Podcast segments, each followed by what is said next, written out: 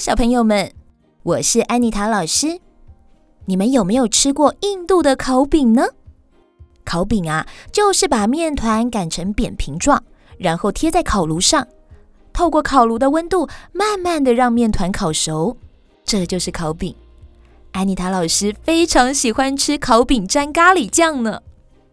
今天，安妮塔老师准备了一个故事要跟大家分享。这个故事叫做《神奇的茯苓谷》。很久以前，在印度的某一个村庄里，有一个名叫茯苓谷的人。他跟他的妻子住在一间破旧的小屋里，生活过得很贫苦。在一个冬天的早晨，天空下着雨。茯苓谷说：“哎呦，天气好冷哦！如果这个时候有热热的烤饼吃，那该有多好啊！”他的妻子很不高兴地说：“我们家里都快没有食物了，连做饼的粉也没有，怎么做烤饼啊？”茯苓谷说：“说的也是，不然我去米铺赊借点米吧。”当弗林谷来到米铺时，他的身上已经被雨淋得湿哒哒的，而米铺的老板正要将铺在地上的米包起来。弗林谷弯着腰，低着头说：“老板。”能不能赊借我一些米呢？老板一把推开茯苓谷，说：“没钱买米呀，就别进来，我可没空招呼你这种乞丐。”茯苓谷被老板推了一下，一时没站好，倒在了地上的稻米堆。茯苓谷费了一番力气站起来后，悻悻然地走回家。回到家后，他的妻子问茯苓谷说：“怎么样啊？有没有借到米啊？”茯苓谷失落地摇摇头，不经意的将手放进了口袋。哎，我的口袋里怎么？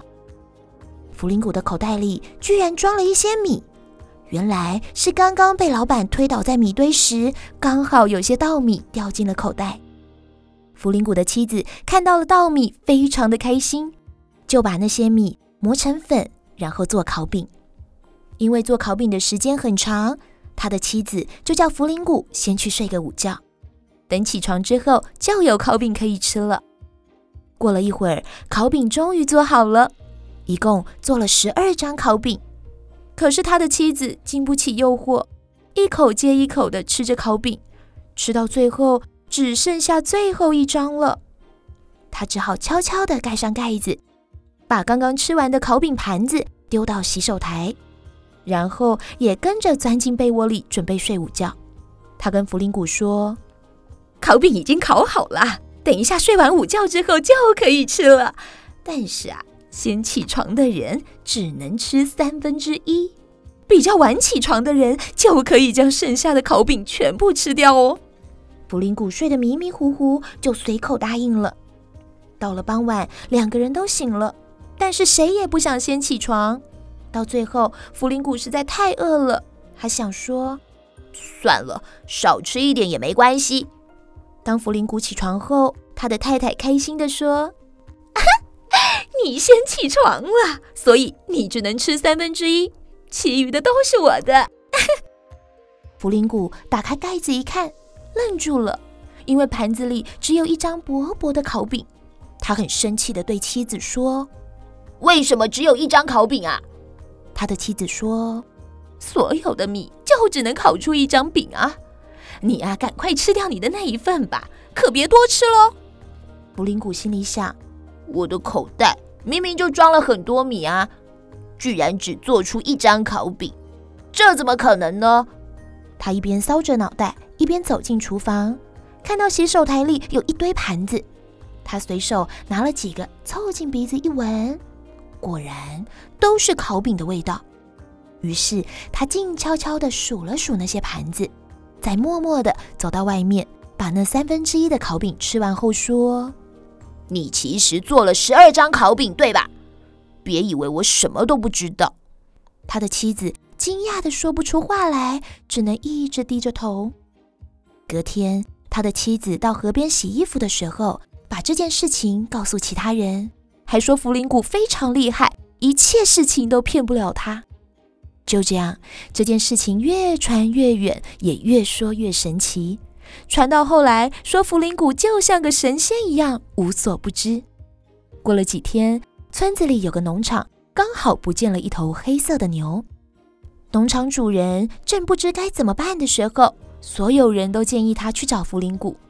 于是，他就带了很多钱去拜访福临谷，说：“听说你什么都知道，所以啊，我想你一定知道我的黑牛在哪里吧？如果你帮我找到了，这些钱就算是给你的报酬。”没想到就是这么巧，福临谷今天早上刚好看到一条黑牛在后山的草原吃草，于是他装模作样的闭起了眼睛，神秘的说。哦，我看见了，就在一片绿油油的草原上。是后山，就在后山。农场主人就照着福临谷说的去找，果然在后山的草原上找到了那头正在吃着草的黑牛。福临谷经过这件事之后，变得更加出名了，最后竟然连国王都急着想见他。原来国王正好遗失了一条价值连城的项链，所以国王决定要请福临谷来帮他找。福临谷接到命令之后，觉得很紧张。他心想：如果我不去，一定会被砍头的；但是去了，我也不知道项链在哪里啊，到时候也一定会被关起来。该怎么办呢？这时，皇宫里的侍卫已经来到福临谷的家，准备带他进宫。福临谷也只好硬着头皮去了。福临谷一进到皇宫，国王开心地迎接他，并且吩咐准备丰盛的宴席款待他。国王已经先派人打听福临谷喜欢吃什么了，所以在其中一道菜里特别准备了福临谷最爱吃的 cheese。国王有一位妃子叫做哈奇斯，其实国王的项链就是被他给偷走了。当哈奇斯知道国王找来一位这么神奇的人找项链，不仅感到非常的担心，于是他隔着门缝偷偷的看着到底是怎么样的人。只见福临谷本来紧张的坐着，但是一看到端上来的菜肴时，竟然开心的大喊：“啊，cheese！” 这时站在门外的哈奇斯一听到之后吓了一大跳，原来他将福临谷说的。啊，cheese，听成了自己的名字哈气死，所以他以为弗林谷一定知道是自己偷走了项链，吓得直发抖。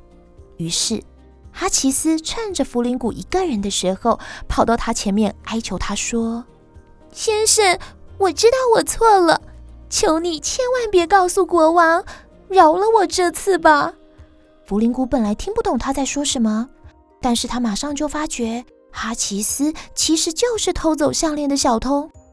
接着，他故意装出一副神气的样子，冷冷地说：“要我帮你保守秘密也可以，但是你要答应我，必须马上将项链放回原来的宝箱。”哈奇斯非常感谢弗林谷的帮忙，趁着没人注意的时候，偷偷地将项链放回原位。隔天，国王召集了王宫所有的人过来。当众问了弗林谷：“你倒是说说看，这些人里面谁是偷了项链的人？”布林谷故意闭起眼睛，装模作样的说：“哦，我看到了，那条项链并没有遗失，它正静静的躺在宝箱里。”国王赶紧叫人把宝箱搬了出来，当着众人的面打开。结果真的如福林谷所说的，项链正好好的放在宝箱里。现场每一个人都觉得很惊讶。经过这件事之后，大家更加敬佩这位神奇的福临谷了。就连国王也特别赐给他一大片土地跟很多很多的黄金。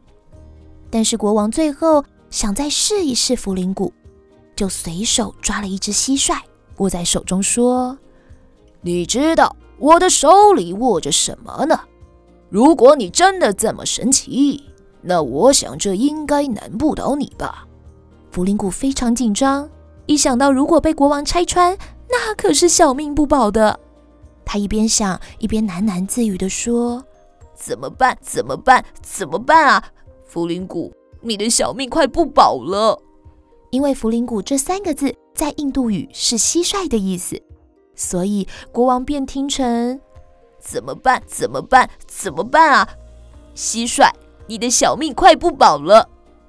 国王张开手放出蟋蟀，大家惊叹一声，对这位神奇的福林谷又更加佩服了。